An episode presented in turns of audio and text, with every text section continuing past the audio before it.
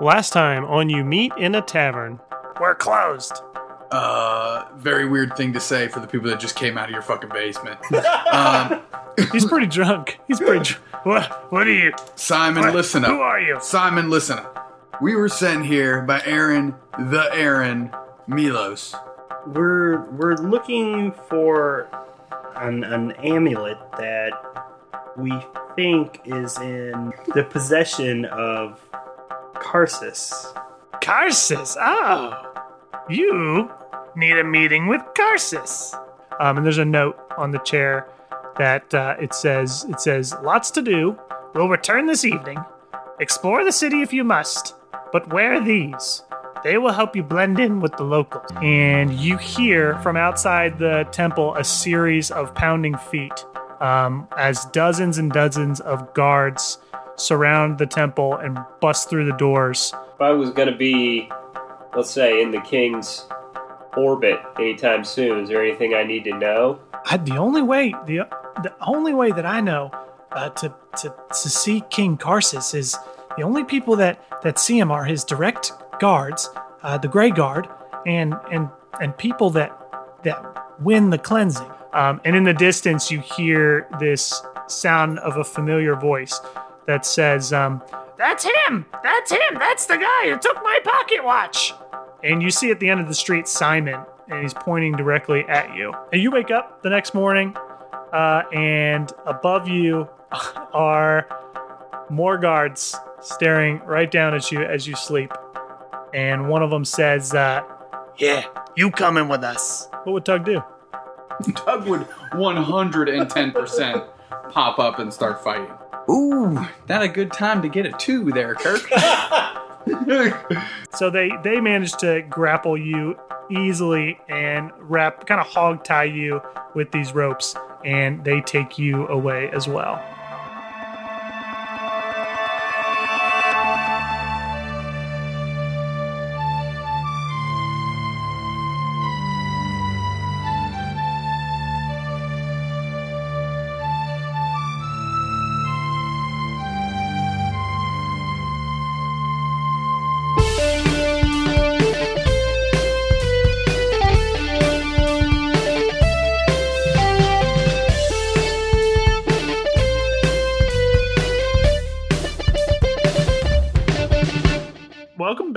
You guys were just captured by the city guard, Karsus' city guard in the city of Corbai. Um, and you were each taken up. No, this is going to be a little different because you guys are totally separate. So, Carl got captured maybe like mid afternoon, along with Durf, probably about the same time. And then, Tug, you got captured the next morning. So, it's going to be a little bit, you're going to be split up for a little while, uh, maybe get back together. But um, the story kind of stays the same, but we might jump back in between in between the three of you. Uh, you're each taken up through the high city to the inner gates of the Palace of Kings in Corbai. Now, what you can see of the Redemption Pit, which is uh, the thing that kind of sits in the middle of this palace that surrounds it, um, what you can see of it is made from a skeleton of wood filled with rough red stone bulging from the seams. The canopy above is held up by thick beams of oak draped in black tattered cloth, flapping in the desert wind hundreds of feet above your head. The two enormous golden statues of a horned figure loom overhead as you are led through a descending stairway below the arena. A guard grabs a torch off a nearby wall and leads you through a dark stone hallway for a while until you reach a doorway that opens into a larger, dimly lit room. Behind a large oak desk sits a scrawny man sitting between two burly guards, their faces masked in shadow despite the flickering candlelight. Um, I guess we'll start with Carl since you got captured first. So you you are captured. You are kind of shackled behind your hands, um, and you stand here in front of this man at the desk. Um, and he says, uh, he says, name, My name is Carl. crime. I have committed no crime. Uh huh. Okay. So the guard says, uh, trespassing in restricted area. There were no signs posted. You saw the chains, sir. If you remember, there were chains that surrounded the uh, the uh, temple district that you had to crawl past. So the scrawny man jots down something on a long roll of parchment that furls over the desk and onto the floor, and he says, Six! The guards strip you of all your belongings and place them in one of the many chests that line the right side of the room. All your armor, all your clothes, I guess, except you're probably wearing. Are you a boxers or briefs kind of guy? Nope. Commando. Just straight commando. Carl's. like, I thought I would take you as a Car- briefs guy. Carl the Okay. Commando. Carl the commando. Okay, you so you're just flowing, fly, flying in the wind. Okay. Yeah. Dom, um, Dom game strong. Uh, the chest is marked with a large number six in this uh, wet red paint and carried by one of the guards out of a side door. And as you watch this happen, you feel a sudden rush of cold metal as a thick, heavy iron collar is snapped around your neck and shoulders. Out of the corner of your eye, you can see a blinking green light on its side. You notice now an identical contraption sitting just right of the scrawny man's parchment, with what looks like a large melon sitting in it. The man behind the desk pulls out a rectangular box with a big red button. And he says, Try any funny business. And he's interrupted by a loud crack as two metal blades are released from the iron band, slicing the melon in half with ease. Half of it rolls over towards him, and he picks it up and takes a big old juicy bite.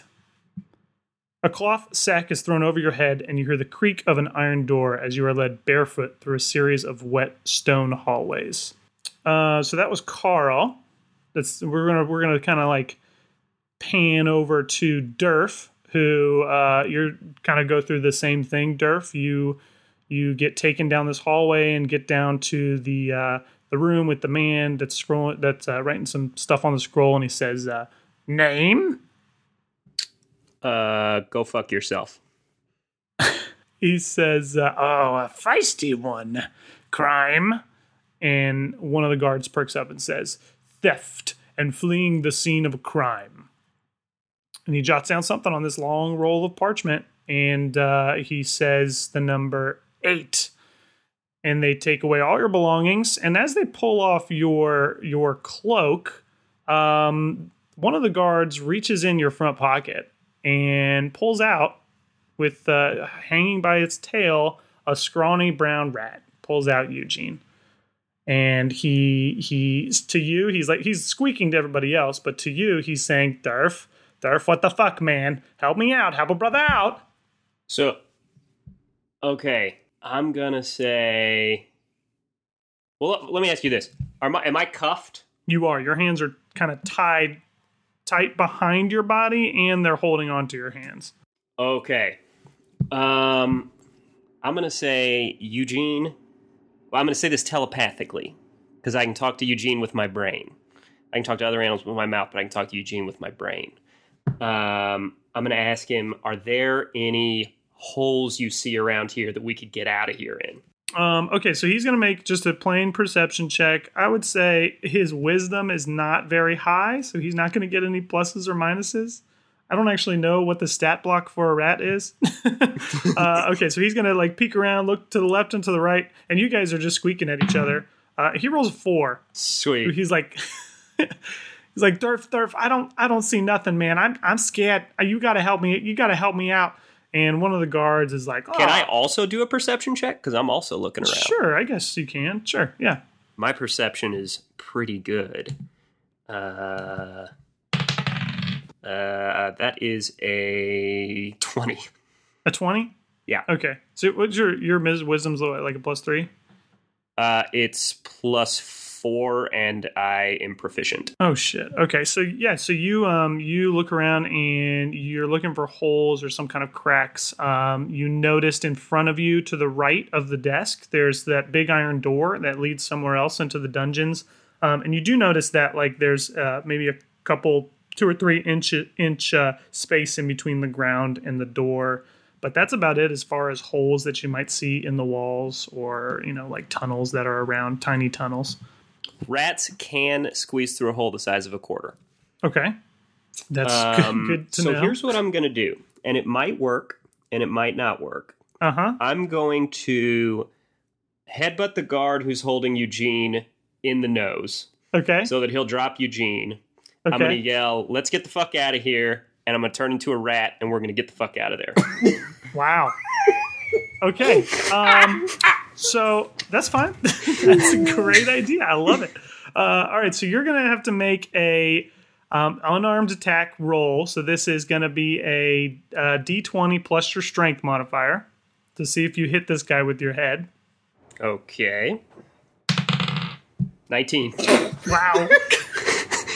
yeah, okay, fuck. Yeah, you you crushed this asshole in the face with your forehead. Um and he's going to take what's your strength modifier?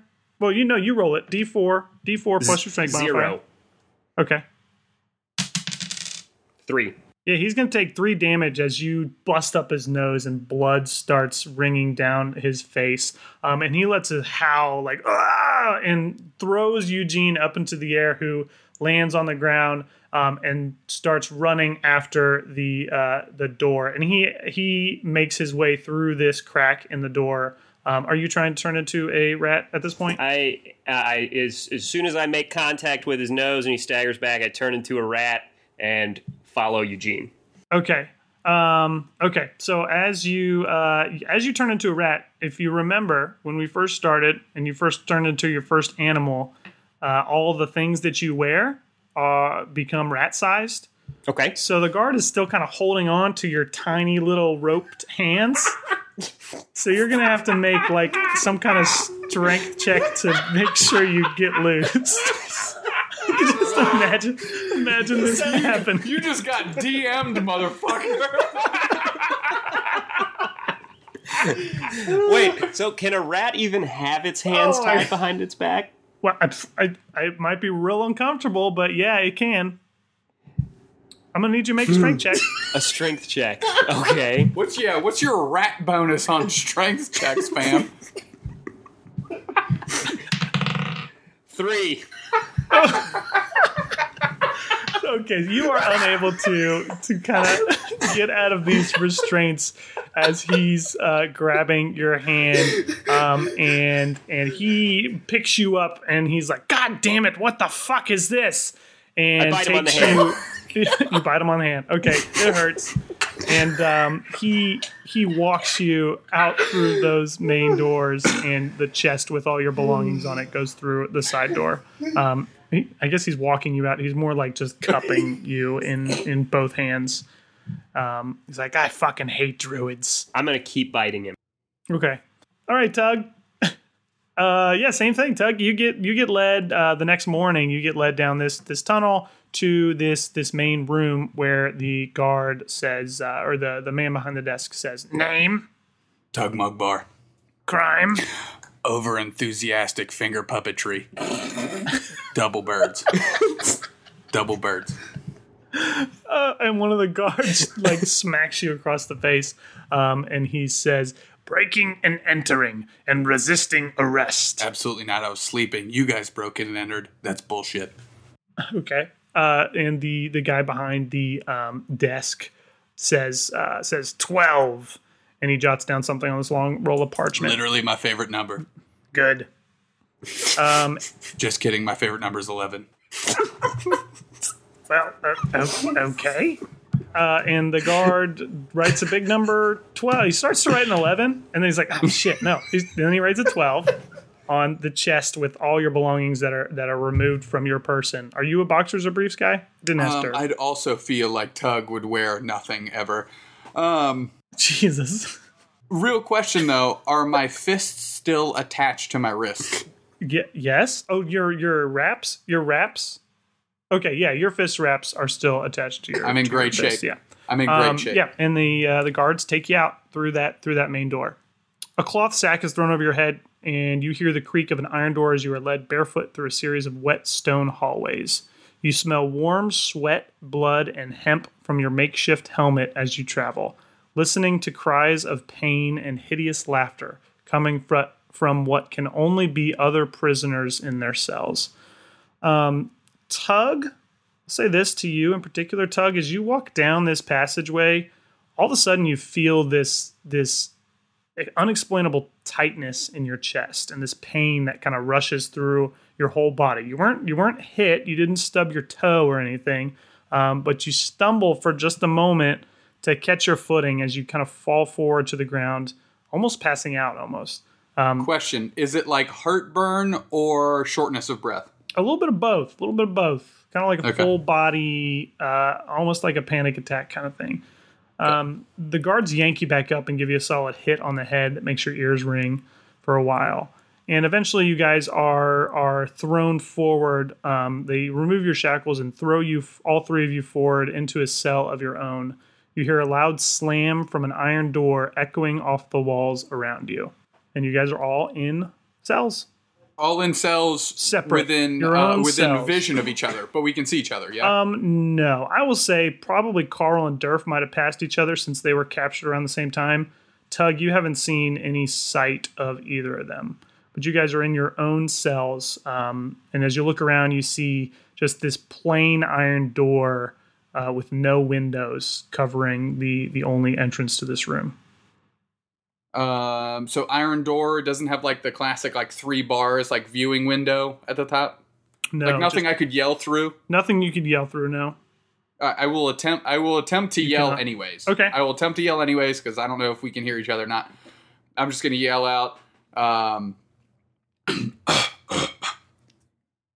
Durf, Carl, anybody here? Where you guys at? Okay. Uh, why don't you guys roll uh, roll perception checks? 21.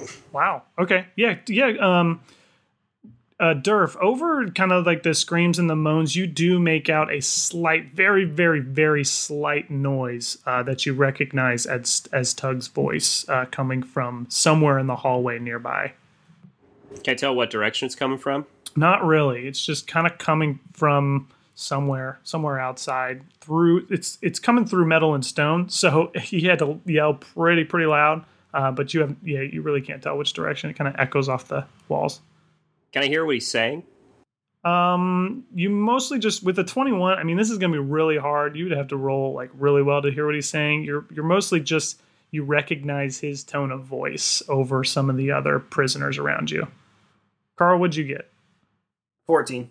Yeah, so you don't hear him at all. I guess I'll yell back, hey man, we're fucked. Okay, Doug, you want to roll a perception check? Count a counter perception.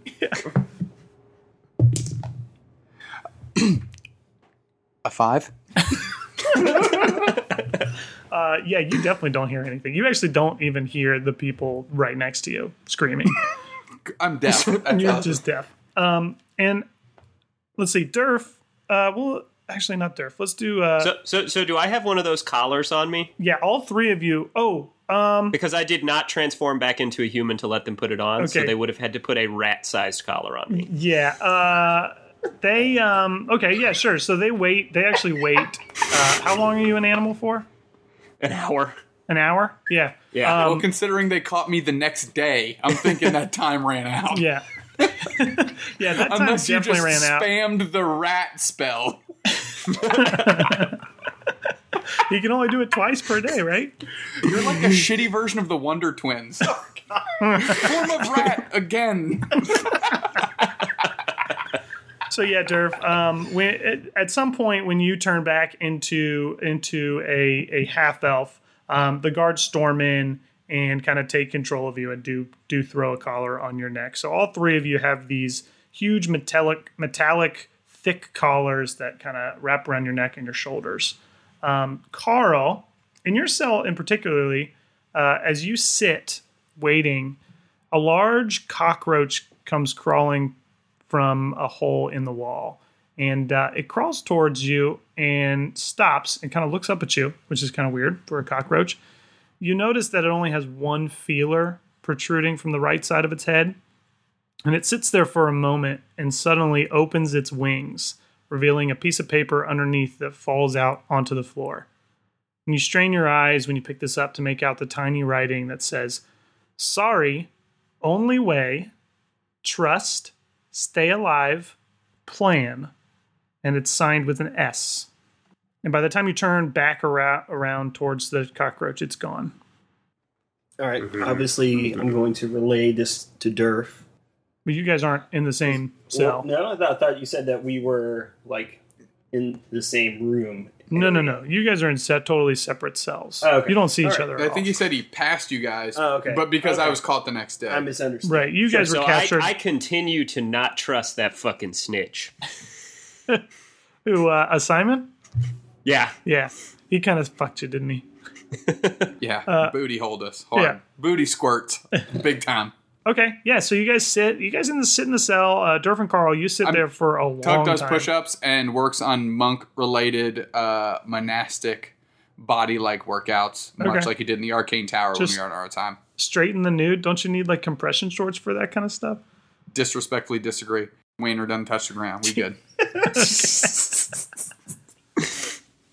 Am I able to take a rest and get get my get the uh, the beast shape, the wild shape that I Yeah. uh, burned in my abortive attempt to escape? Right. So Back. yeah. So you guys are definitely in. You and um, Carl both are in there for a pretty long time. You're in there overnight essentially because Carl uh, Tug gets captured in the morning, and Tug, you you're still in there for quite a few hours. Um, over the sounds of the moans and the screams that are coming from the other cells, you hear the occasional dull roar of a crowd coming from somewhere above. A couple times you feel the ceiling rattle as small, loose rocks and dust rain over your head. A few hours later, you are collected from your cells by two guards, reshackled, and you are led back through the tunnels for a shorter trip. Wait, was I not shackled? No, I had a plan. but you had a collar on. I'll remind you, a collar that with a with a button push, chop your fucking head off. Eh, okay. Okay. Uh, you still want to do the plan? The plan? game continues. Still wanna The I, game play? continues. I, kind of do still want to do the plan. Okay. What, what are you gonna Uh, do? actually, hmm. Okay, yeah, I'm definitely still going to do the plan. I'm going to turn into not a giant wolf spider, but just a regular spider.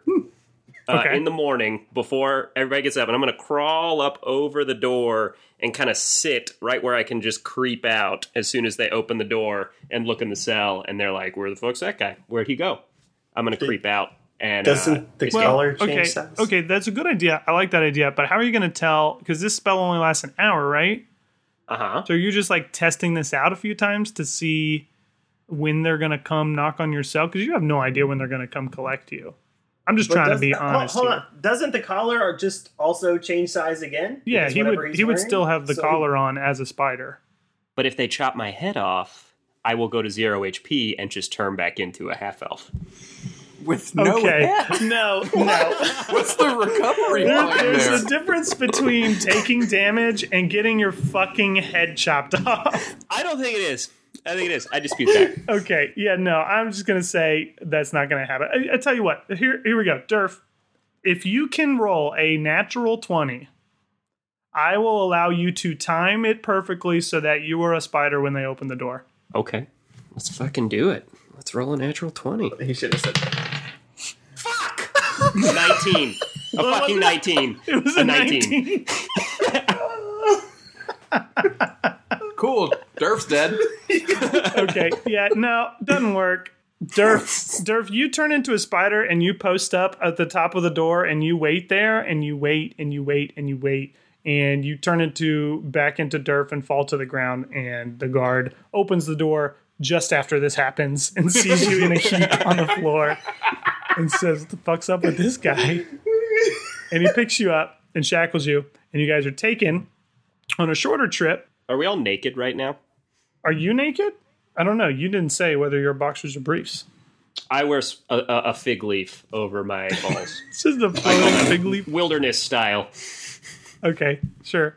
Um, are you taken uh, on a on a shorter trip and led back through the tunnels, and you were taken to a small room, and you still have the bag over your head, but you feel rock and sand beneath your feet.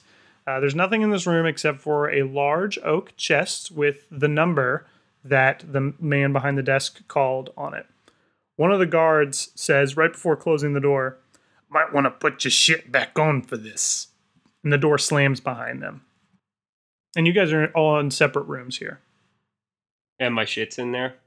Uh, yeah, you open the chest and you see that it's it's got everything, everything you came to the dungeons with, uh, all items, boy. all your weapons, all your armor. Uh, it's got any beers or health potions that you might have had. Um, the only things that are missing are the pouch of of pocket portals that you had, and all of your gold is gone. So literally just my goal is gone because I'm the only one that had any left. That is correct. No, you. I had a little bit. Oh, okay. Three gold pieces. I had like 10k. I had infinite gold. Hey, I had eighty. Oh, the big speech. you get all your weapons back. The only literal thing I had on me is beer and gold. And I got half of my stuff stolen. I lost all my darts to the queen. Ah, this is a nightmare. I'm, I'm like, I'm going through so much personal turmoil right now. This is unreal. I don't know who I am. I don't know where I am. I'm crying. My friends aren't around. Half my inventory has just been decimated. Whatever. this is a this is a nightmare. so you guys gonna collect your things, or Yeah, I mean, Yeah, I collect my I will go pick up my one thing that's left. I'm dying. I'm gonna get killed. This is a nightmare. They have spells and shit. I have nothing. I had gold. That's the only thing I had. All right. Well, try to win it back, I guess. Durf, what were you gonna say? Uh, speaking of stuff, I realized that uh, I didn't know when I made my character what a druidic focus was, but it's like uh, It's like a holy Carl's symbol. paladin focus, right? Yeah, it's something. Yeah, I've, I've been carrying like a fucking deer antler around with me the whole time. A deer antler. Okay, I like that. Just in case you need to do some like covert ops, just stabbing in the throat. Right. One deer antler. Okay, Cool. sweet. He's got. Hey, he gets his gizmo, but uh, you know. All right, so that's your that's your druidic focus. I'm glad we could clear that up. Episode eleven. um, okay, so as soon as uh, you collect all your things, Derp, and- we make mistakes. Derp, we make mistakes. as soon as you collect all your things and kind of throw them on and, and get all your stuff, and put them back in your bags or pouches or whatever you have, uh, the ground below you shakes and begins to rise up. And as the ceiling above you creaks open, your eyes sting as they adjust to daylight once again. As the floor finishes its ascent, you see red boulders of various shapes and sizes scattered around you, some as tall as 10 or 15 feet forming a staggered series of rock partitions between you and whatever may be on the other side. In front of you in the distance looms a wide cylindrical structure of alternating metal and stone sections that you can see over top of the boulders, reaching at least 50 feet into the air. As your eyes follow this up to the top, you see the source of the tremendous cheering roar that rings out across the arena. Thousands of people line the stands, but the cheering sounds almost unnatural, like wild animals fighting over the last piece of meat. You look out across the faces of men, women, and children, and you see blank stares with open mouths. Some even look uncomfortable or confused, but the cheering continues. Suddenly, a hush falls over the crowd as a low horn blows from somewhere above, and all is still. A booming voice echoes over the arena, cutting the silence like a knife. From your position, Durf and Carl, from where you are, you can't see this, but Tug can see a large black pavilion amongst the stands sticking out, separate from the crowd on thick wooden beams. At the edge of the platform is a massive horned humanoid, standing nearly eight feet tall. Rough black horns curve around his skull and stick straight up like a crown atop a body of deep red skin. His arms are as wide as tree trunks, and his thick tail curls protectively around his feet. Bare chested, you clearly see a wooden amulet around his neck, glowing purple. And Tug, your hands burn with the furious pain.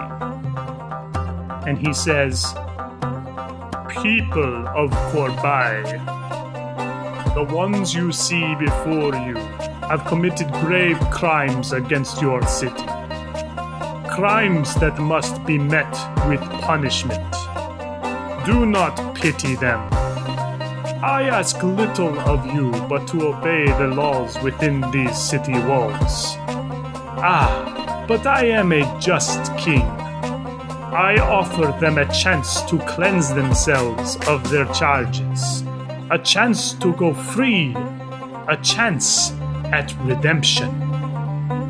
He stops and looks down at the arena and calls out, Show that you are worthy of forgiveness, and I will feast with you and toast to your health. Twelve go in, three come out. This is the redemption pit. Welcome to the cleansing. And another low horn rings out as more ghost like cheers erupt from the crowd. You see in the corner of your eye a light on your collar flicks on and glows green once again. And you're in it.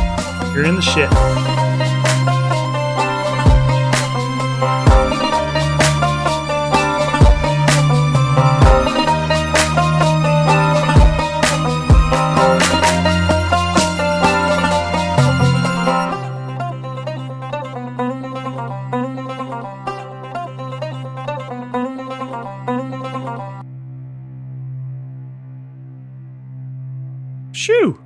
Else got goosebumps from that? No, nope, just me. What's up, guys? Uh, this is Joe, uh, the Dungeon Master for You Meet in a Tavern podcast, your host.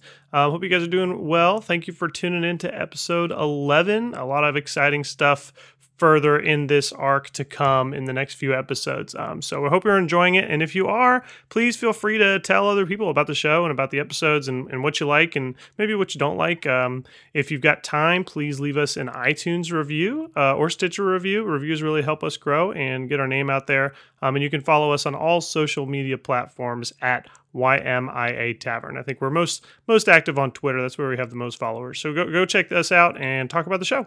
Thanks. Um, first things first, we want to shout out to a podcast here on the promo pause, and this week it is Nerds Domain. In 1925, Jackson Elias called together a crack team of investigators to look into the Carlyle expedition. He died before they could meet with him, but followed his clues around the world, trying to stop unspeakable evil. A few years later, some of those evils joined the Nazi ranks, and now the next generation of investigators fight against eldritch forces in World War II. The Nerds Domain presents Masks of Nyarlathotep, a Call of Cthulhu 6th edition actual play podcast. Follow our investigators each week as they combat the forces of the mythos. You can find them at masks.libsyn.com, at Nerds Domain on Twitter, and on Facebook at facebook.com slash nerds domain. So check them out if you're looking for another actual play podcast to listen to. I want to take this time now to also give a shout out to our patrons on Patreon. Um, if you want to support the show, even just a dollar, if you have a dollar a month uh, left over in your bank account, you want to help out a show and help out a podcast that you really enjoy listening to, please consider it. Uh, go on to www.patreon.com slash YMIA Tavern. Uh, we want to give a shout out to our top level patron, Aaron. At the moment, uh, it's fifteen dollars. If you if you didn't know, Aaron is a character in the in the past couple episodes, and he is uh, named after um, Aaron, our patron. He also does a podcast called Alexandria Archives. Go check them out. Um, we also want to give a shout out to our five dollar patrons, Adam Hoffling, Joe Quickle, our newest one. He also hosts a podcast called Dad D and D. It's another actual play, so check them out as well. Justin Jimenez and Kevin McCluskey, thank you guys so much for donating your money to the show. Uh, we really appreciate it, and it's already helped a bunch to uh, get us better equipment. And I don't know if you've noticed, but the quality has been a lot better over the past few episodes because of your help. So thank you, thank you so much. Okay, we've got an action packed second half of this episode, and episode 11 will come out in two weeks with uh, more action. Really excited about where this arc is taking these boys. Um, hope you're enjoying it as well. Again, please give us a shout out or uh, talk talk to your friends about the show. We only really advertise through word of mouth, so anything you could do to spread the word if you're enjoying it um, would be extremely helpful. Okay, enjoy the second half. We will talk to you in two weeks. Bye, guys.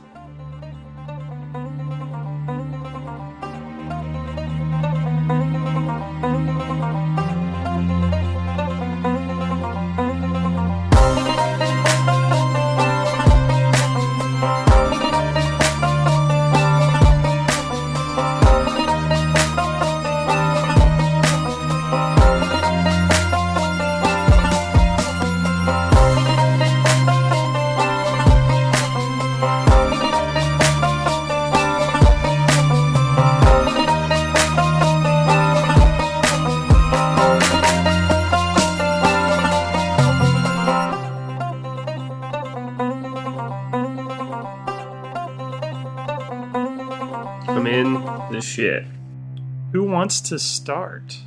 Um, can, hold on. So we don't have a we don't have a visual on the rest of the field, right? You do not. You are standing amongst uh, red boulders that vary in size, anywhere from four feet tall to upwards of 15 feet tall. Um, they are on either sides of you at different different um, distances, five, ten feet away from you. Uh, but you can't uh, really see. The only thing you see in front of you, above the rocks, is this big metal and, and stone tower in the center of the arena. And on either side, uh, you really can't see past these these different So- rocks that are staggered around. So it doesn't limit our movement. No, it just no, obscures our vision. exactly, exactly. You we can, can't you can, see each other. You can't see Um, each other. I'm- you can't see anybody else that may or may not be in this arena. I don't know if this is a sidebar question, but are the rocks laid out in such a sense that I could like kind of like like dexterously bounce from one to another to get a high vantage point because I'm kind of tiny? Yeah, I mean, we could. Yeah, definitely, we can make that happen. All right, so why don't we start? Uh, and you guys can go. You can do whatever you want. It's open season. This is an arena. Uh, like I said, there's 12 people in this arena. Only three come out alive. Um, all of you are hooked up with these collars. You can go left or right or straight or whatever you want to do. Um, why don't we start with Tug? Tug's bounding up the rocks to try and get a higher vantage point to see what's going on. Okay, yeah. Um, to your left or to your right? Uh, to my, if I'm 12, I'm assuming it's like a clock. I'm going to go to my left. Okay, yeah. So you're if you're facing like the central pillar, go to your If left. I'm, if I'm standing at 12 and looking to the center of the clock, I'm moving to my left towards one o'clock. I gotcha. Okay, yeah. So you you start heading to your left, um, and you give me an acrobatics roll. That is a 16. Yeah, you bound up a couple different shorter rocks pretty easily, and find yourself maybe you you hop off like a four foot rock, and then scramble up a fifth five foot rock, and then take another leap over to a seven. You get up to like a ten foot rock, and you can see over top of these boulders and you see um, straight ahead towards the pillar you see this vast kind of expanse of plain red sand um, all the way to the base of the pillar and pretty close to you about 40 feet in, uh, in front of you in between you and the the tall pillar of um, of metal and stone you see this massive beast uh, and its eyes are darting back and forth among the rocks um, it's it's dark brown in color and it's got matted fur that sticks up in a frenzy, and it's almost bear-like in size. But as it turns its head, uh, kind of in your direction, you see the unmistakable face of a giant owl. And as you kind of scan the scene around, you see two similar-looking beasts, uh, one white and one black, far, far off in the distance on the other side of the tower. Very good. Okay, so I register that. I haven't seen any of the other combatants yet. Right. Correct. Okay, so um, And actually, why don't you go ahead and give me a well? No, finish what you were going to say. Oh, I was just gonna say um, because I don't really know what turn order is. I'm Mhm. going to bound back down the rocks and stay within the last row of rocks to when the opening starts. Okay, so um, and so we're gonna play this like there's no turn order until you see a combatant and you're in combat with them. So it's kind of free actions until till we get into initiative. Um, and as you turn to kind of hop down these rocks, I want you to give me a dexterity saving throw. Okay. Uh, twenty-four. Oh shit. Okay. Um yeah, you hear as you're turning, you hear behind you this like singing of a weapon coming heading in your direction. Um and you turn and this is an attack. Someone's attacking you with a ranged weapon and you notice that it is it is a long green javelin that's coming and flying straight for you. I have a thing called deflect missiles. Um, I can roll to reduce the damage, but I don't know if a straight dodge plays into that. Um you're making I it don't actually. Know, Yeah, I I, mean don't I, actually know how that works. You're dodging it. Um, I probably should have made an attack roll instead of a uh, a saving throw. Well, I'll make an attack roll and see if he would hit anyway. Uh, he would get an eleven. Does that hit? That would not hit. Yeah, so he would miss and you would dodge. So I'll let you decide since you rolled so high if you want. You can use this ability.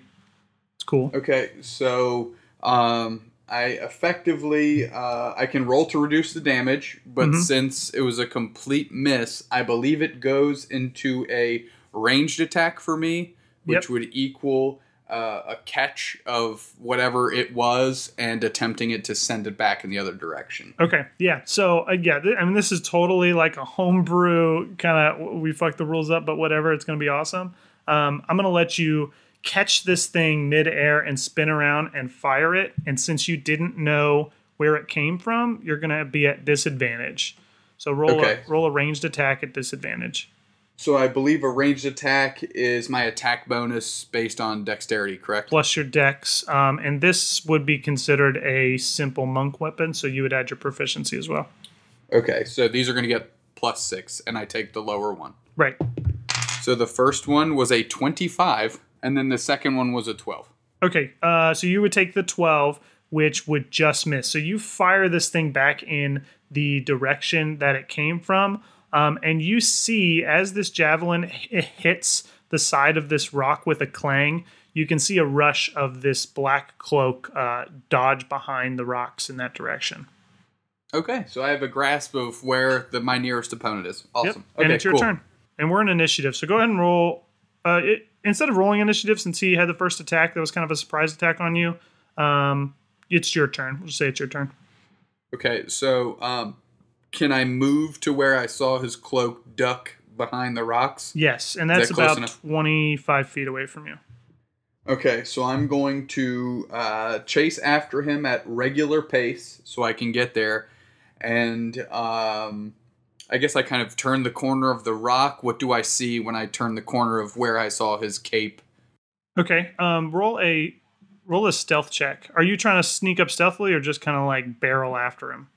I'm just kind of barreling after him. Okay, yeah. So you see a tall man kind of draped in these white and tan cloths, um, and he's got six different javelins sticking out from behind his back. And since you came barreling over, he was ready.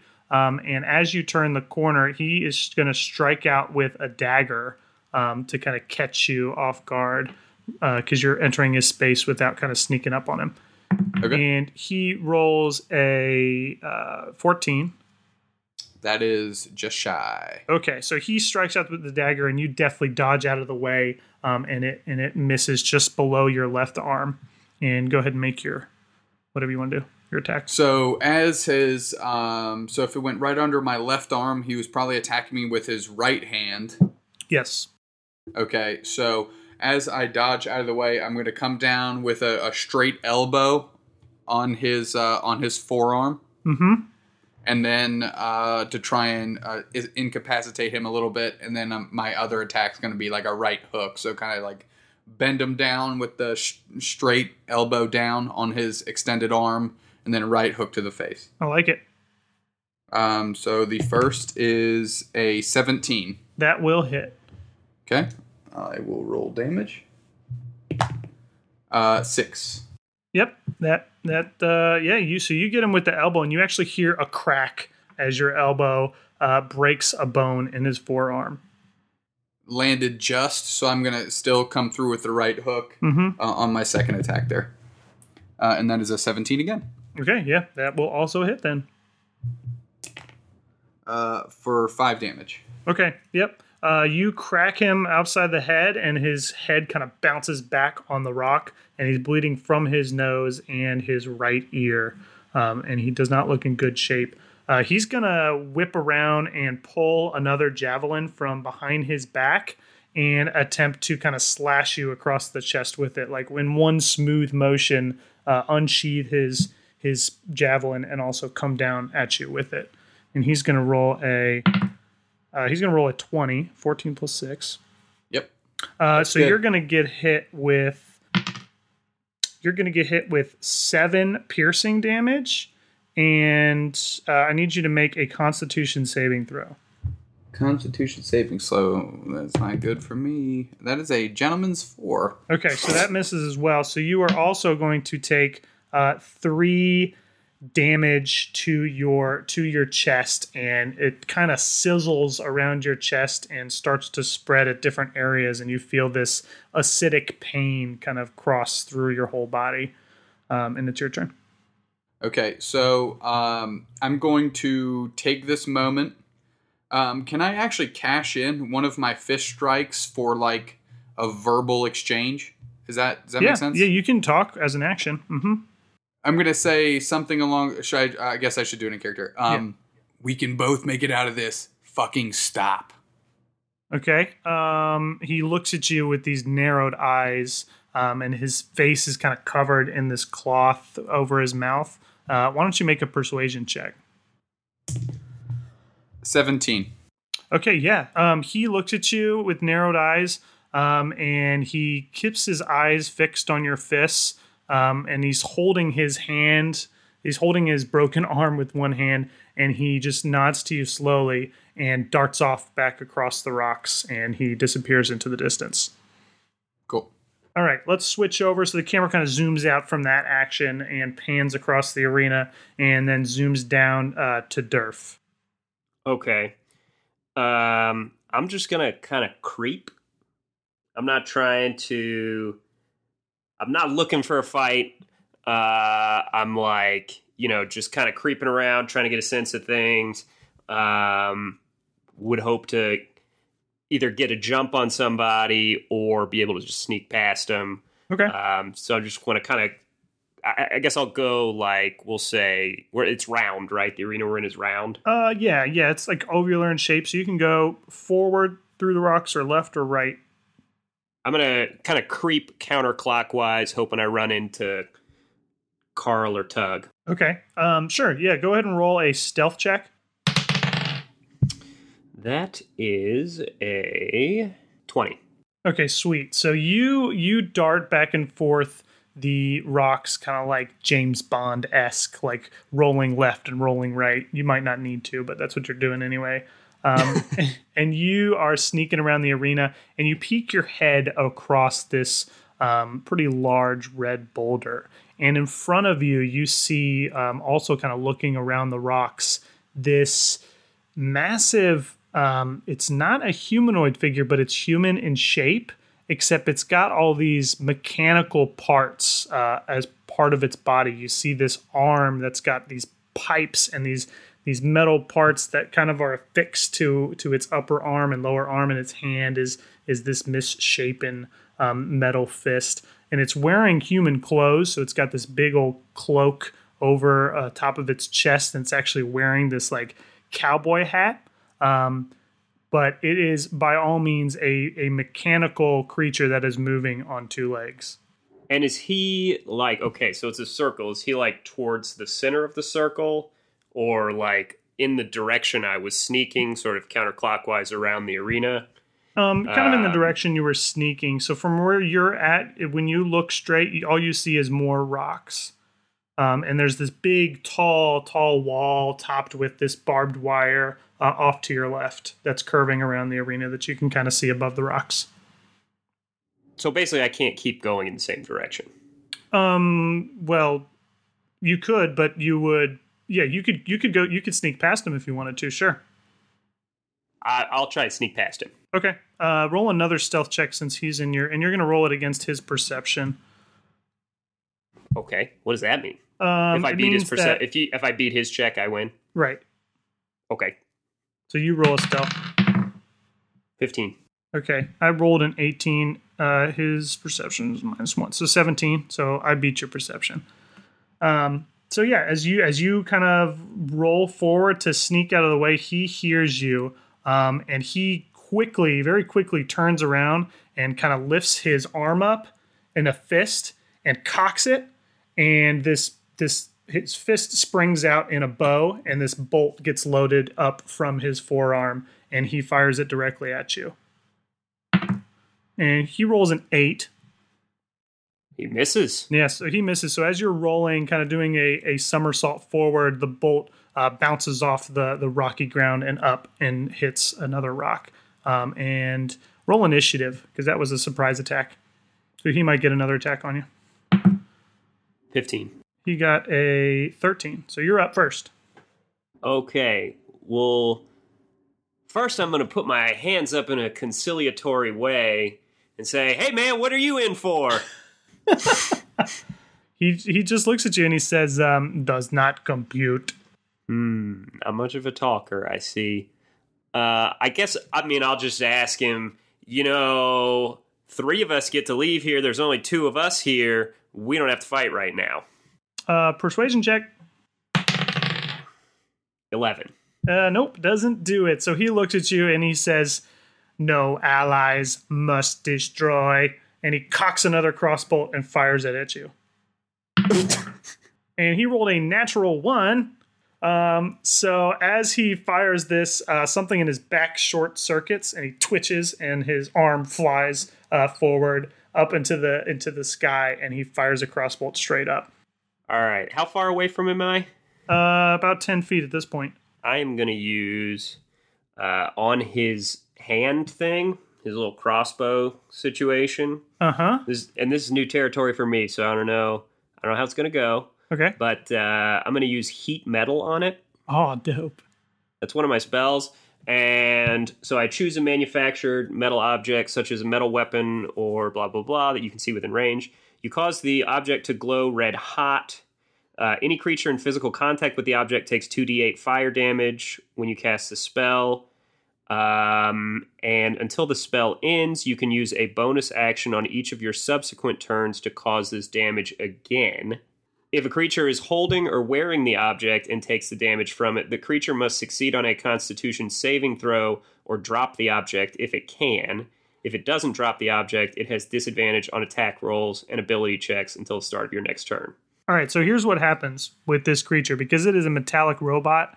Um, it is resistant to fire or immune to fire damage, which means it is not going to take fire damage by this. However, it is going to have to make a Constitution saving throw, um, and if it fails, we'll say that the heated metal kind of melts the crossbow into this this liquid metal that cools and renders it unusable. Okay. All right. Uh, that's a 10. All right. So you cast this, and how are you casting this? Is it something that shoots out of your hand, or you're just, you snap your like, fingers? I just put my hands out and it it gets hot. Like Okay. I'm channeling the I don't know. All I'm right. exciting the electrons around his hand. Really. Okay, so you're like twiddling your fingers around like spirit fingers, and um, the the metal around his fist heats and heats and melts, and the bow kind of falls down into the gears within his wrist, and his wrist is basically unusable as a bow now. Um, and he's gonna look at this, and on his left hand, he's gonna cock it again, and this blade shoots out from his forearm, and he's gonna run at you, um, and he's gonna attack with this metallic blade and he rolls a 15. Uh, 15 is a tie. Okay, so mean, that hits. hits. Tie goes to the attacker.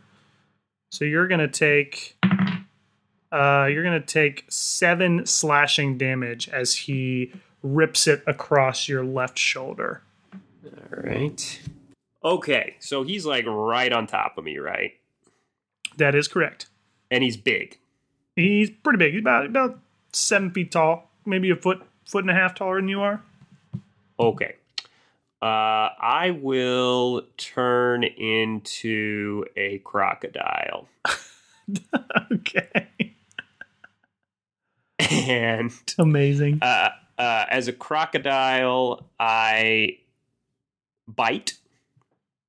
I have plus four to hit, and if I hit him, he is grappled. Escape DC 12. I don't really know what that means. And until the grapple ends, he's restrained. So he just, he rolls a strength throw, and if he beats a twelve or gets a twelve, he is ungrappled. So go ahead and make this biting attack. And where are you attacking him? And what does grappled mean? I guess I Grappled. should ask before I yeah, did grappled means his speed is reduced to zero, um, and his condition ends when the grappler is inca- incapacitated or when an effect removes the grappler from reach. So basically, he can't move. He's grappled. He can't move forward or backward. He could still attack you, but he just can't. His speed is zero. Okay. All right. Well, fuck it. 23. Yeah, that will definitely fucking hit. All right. Uh, so it does 1d10 plus 2 piercing damage. Okay.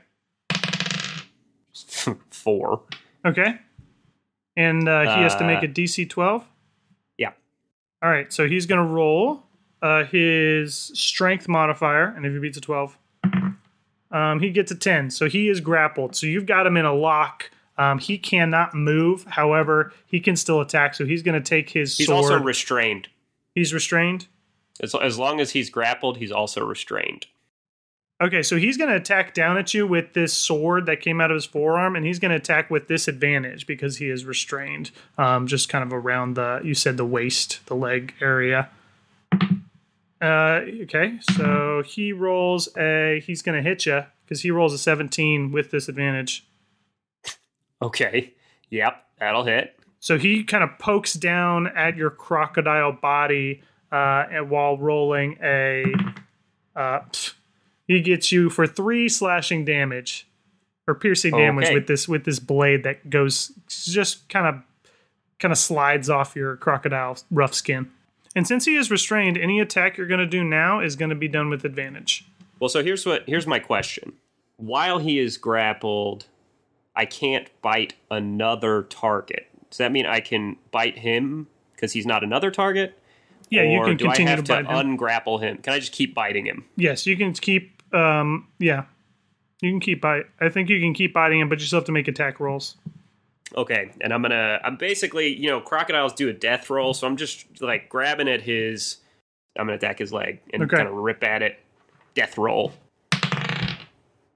That is a 14. Um, that just barely hits. Okay. Seven. Seven damage. Okay, yeah, you you reach out at his right leg, um, and you get a couple gears that you can hear crack and break as you twist your arm around, and uh, his leg gets broken underneath him, and now he is prone and does not look like in in very good shape. Um, he is prone, so he's going to go ahead and attack. He's also again grappled if Grappled he doesn't and make restrained. the okay. if he doesn't make the save. Yeah. So, oh right, Constitution. Uh, that's fifteen. Okay. So he makes the save. So he falls to the ground as you're as you death roll his leg apart from his body and tries to start crawling away. Um, and but takes one last slash at your face before before trying to get out of this uh, this place near you. Okay. And he rolls a twelve. 12 will hit again. Okay. Uh, and he does five damage to your body. Okay. Two crocodile. I- that will that is exactly enough to turn me back into a half elf, but I don't Okay. take any damage. All right, crocodile's gone. Uh, so he's on the ground, kind of crawling away from me. Correct. my understanding? Yep. Uh, belly to the ground, to the extent that this Um, guy has like- a belly. Like on his be- on his butt. He's like scooching back. He's like scooching back. Yep. Okay. And I think since you you took time to kind of turn back into a half elf, uh, you don't get you would normally get a reaction attack if someone leaves your melee range, but since that happened and you're kind of transforming back, you're not going to get that. okay. And so if he's prone, do I get like advantage? Yes, What's, you do. What does prone do? I get advantage.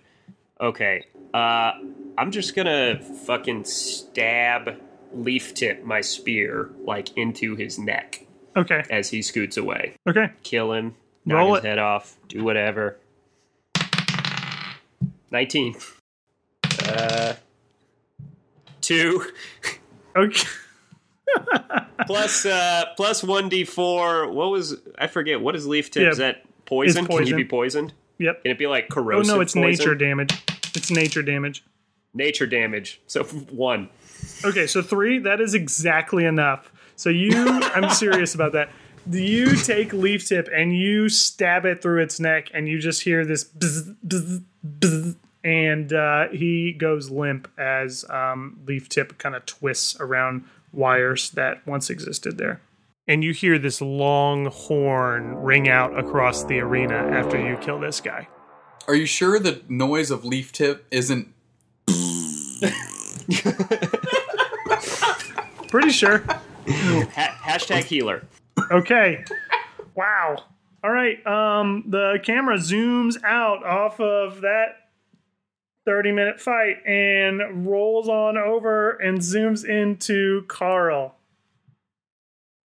I don't. That fight took so long. I forgot if you said. it. Is there like shrubbery or like vegetation in the? Um, not that you can see. No, it's pretty much just dry sand and rocks at your feet, and then just red boulders. No kind of moss or anything going on around you.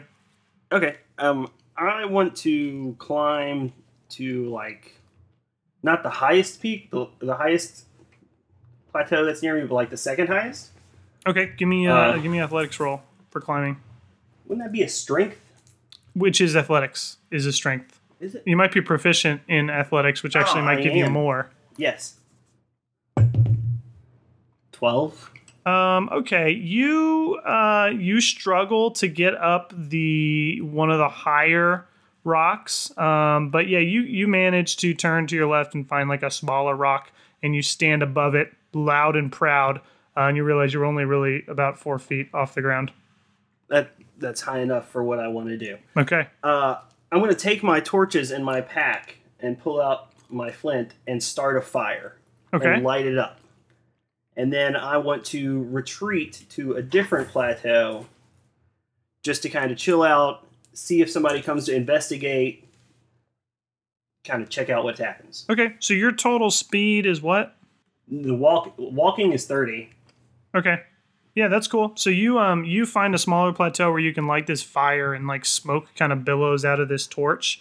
Um, and that's only about five feet away from you. So you take the other 25 feet to climb um, a little bit further away from you on top of a different boulder where you were kind of like peeking through to watch watch what happens.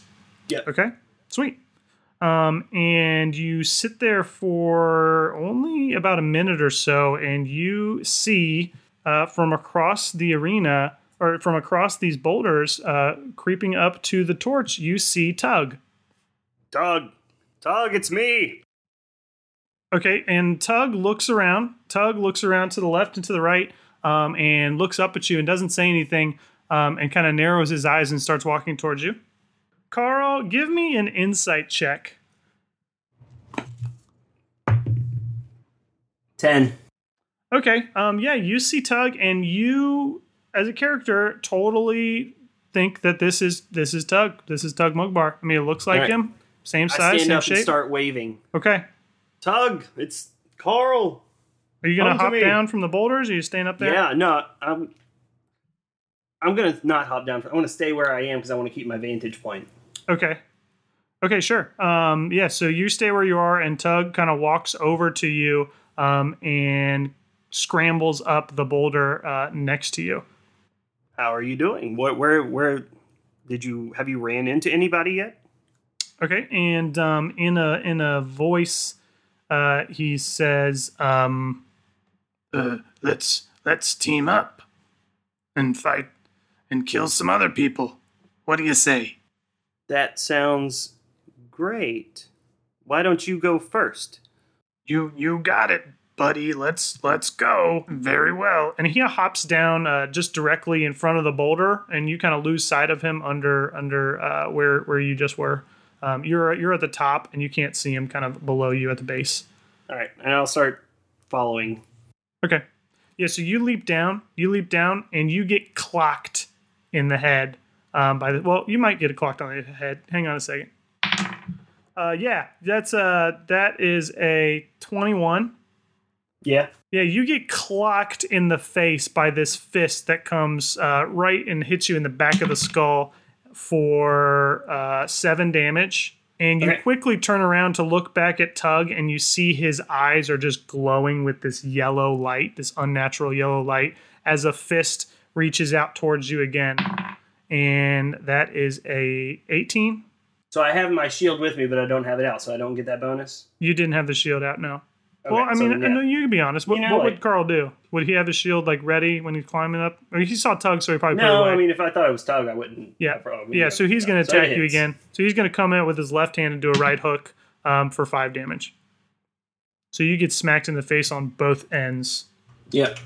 And at this point, there's no checks. This is definitely not Tug. You can Right. tell. Uh, all right. Well, I'm going to use Divine Smite and just try and end this quickly. Okay, sure. Hit. Oh fuck. Ooh. That's a, that's a one. Oh, it's a critical miss. Yeah. What weapon are you using? Chillrend. Okay. All right. You um you unsheath Chillrend from your back and lift it forward and go to strike down at Tug, and it cracks along the boulder in front of you, and a piece of Chillrend kind of flies off, and it loses its blue glow. Um, and uh, and Tug rolls to the right, or fake Tag rolls to the right, um, and he's going to try to strike out at you again. And it's actually going to leap up. This this Tug like creature now with these yellow eyes is going to leap up at your chest and just go straight in with a headbutt onto your forehead. Uh, it's going to roll a thirteen. That does not hit. Okay, so you maybe lift your hand up to hold its Yeah. head, um, and it is grappled by the hair, but it's still going to come forward with a left hook to your to your jaw. Rolls another thirteen, All right, doesn't hit. and this rolls just about as good as Tug does. All right, Uh, you're so- up, and this thing is on your chest. He's grappled on your chest. I'm going to just try and keep him. Actually, I'm going to try and create some distance. I want to try and push him back with my shield. And Okay. then kind of make a lunge with Chillrend. Okay, so I want you to you're shoving a creature away from your melee attack range just to kind of get him on the ground. Yep. um, and knock it prone. So I need you to make an athletics check, and I'm going to make an athletics check as well with Tug's stats. A five. 17. Okay, so yeah, you you shove this creature off of you with your right forearm, and it cracks its head on the boulder behind it and falls to the ground prone. Um, that is your attack, so that's like that, that counts as an action. So he's gonna try to kind of get up, kind of dizzy from this prone attack, and he's gonna um, reach out at and try to just kick you straight in the in the balls Will he not take any damage from that? from the blood. Yeah, he take From the fall? He probably should. Like yeah, sure, sure. Yeah, you, when he hits his head on the ground, um, he why don't you roll a d4? One. Okay, um, so he takes one damage. Sure. Yeah. All right. Okay, yeah, and he's gonna try to c- c- climb up and kick you in the balls. Uh, rolls a 14. Does not hit. That misses. So um, Tug lifts its foot up and ends up just kicking you on the inner thigh where you have some heavy armor. So uh, it doesn't do any damage. And you're up. Uh, he's laying back on his on his back, prone, kind of. He's gotten up at this point. Oh, he's got no. Okay. You I want to attack him with Chillrend, Mm-hmm. but I want to aim for a non-lethal part of his body, Okay. like a sho- like a shoulder, maybe. Sure. Sure. Just trying to incapacitate him. Okay, that's fine. You want to strike down with Chillrend. Now, with Chillrend, yeah, go ahead and make the attack roll. Fifteen. Okay, that will hit. Um, now, with your damage, you're not going to add your cold damage. Right, because it's now busted. Right. Uh, yeah. Six. Okay, nice. Yeah, you um you strike down with this this broken chipped part of Chillrend, um, and the blade cuts through its arm and leaves this huge gash that starts kind of bleeding profusely uh, from from its upper forearm. Um, and this is the left arm. So he's gonna reach up, and his left arm's kind of limp at its side, and you can start to see this this creature, these yellow eyes, um, and it, it kind of like blinks in and out. This this shape turns from the tug body to this purple female. You kind of almost see the shadow of this this female with long black hair. Um, and she's going to reach up with her right hand and try to punch you. And now the voice that she makes as she goes forward to this punch is much more high pitched. It's not not so much Tug's voice anymore. It's more like a like a raspy like ah kind of voice. And uh, it's going to roll a twenty. That hits. Okay, so that is going to do five damage to you. And I assume since uh, Tug's pretty small, this is just kind of getting you in the side between between um, pieces of your armor. Okay. So obviously we are in close. I'm gonna try and uh, kind of grapple her, Mhm. like grab her with uh, like kind of behind the behind the head with my left hand, and then just kind of slam a fist into her temple to try and knock her out. Okay, sure. Go, my own Tug Mugbar. Eighteen. 18? Yeah, that hits. Okay. And then you, you're going to roll a 1d4 plus your strength. Five. Okay, yeah, you punch this thing in the face, and at this point, um, the the creature is not knocked out, but it um, it is starting. The tug vision of this face is trying to is starting to kind of fade away, um, and this creature fades into this shape of this this dark gray elvish woman that kind of lays there and she's got these fiery yellow eyes that are looking straight into you um, and she is super not not happy uh, and she reaches over uh, across your face and tries to claw with these long nails that she has just straight down um, your cheeks and tries to take a nice gash out of your face. And she rolls an 18. Uh, does I? You have your 18 shield out at this point? Yeah. You have 18 exactly? Yeah. Okay, so that does hit. Okay. So she's gonna roll. Uh, she does four damage to you as she claws your face, and you blood. You feel this hot blood running down your cheek. Uh, before my next attack, I'm going to talk to her. Um, I'm just to be like, yield now, and this can end. I can bandage you up, and we can find a way out of this. Go ahead and make an intimidation roll as your action. 18.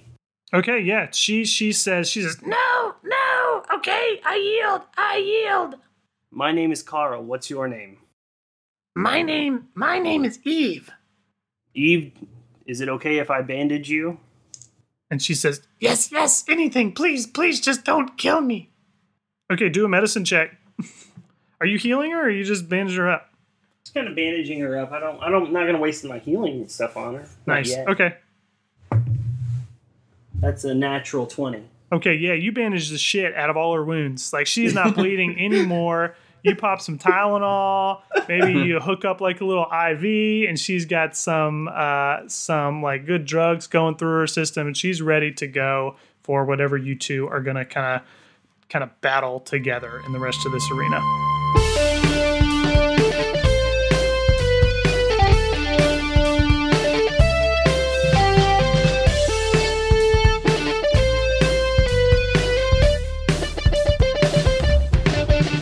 Um, and as I don't mean sit, to interrupt right now, but Mhm. I literally thought I was a gnome the entire time you said halfling monk. until I checked my character sheet just now. what the f- literal fuck? So throw that down. Episode eleven. Jesus. Christ! At least I know. At least I know how initiative works. Derp hasn't figured that out for ten episodes. Well, you know, when you looked up Halfling in the player's handbook to look up all your stats, what did you? What, did, what were you thinking? What went through your head? I don't have ans- I don't have an answer to that. Tug Okay. is going through a very spiritual realization right now. he just Tug in character spontaneously realizes that he has not been a gnome his entire life. I was wondering why I was very not able to tinker with basic trinkets. Uh, mystery solved. I'm a different race. Okay. I'm glad you could have this self-realization moment in your in your cell. You can cut all of that out, but that is 110% Oh, true this, fact. it's fucking going at the end. You know it.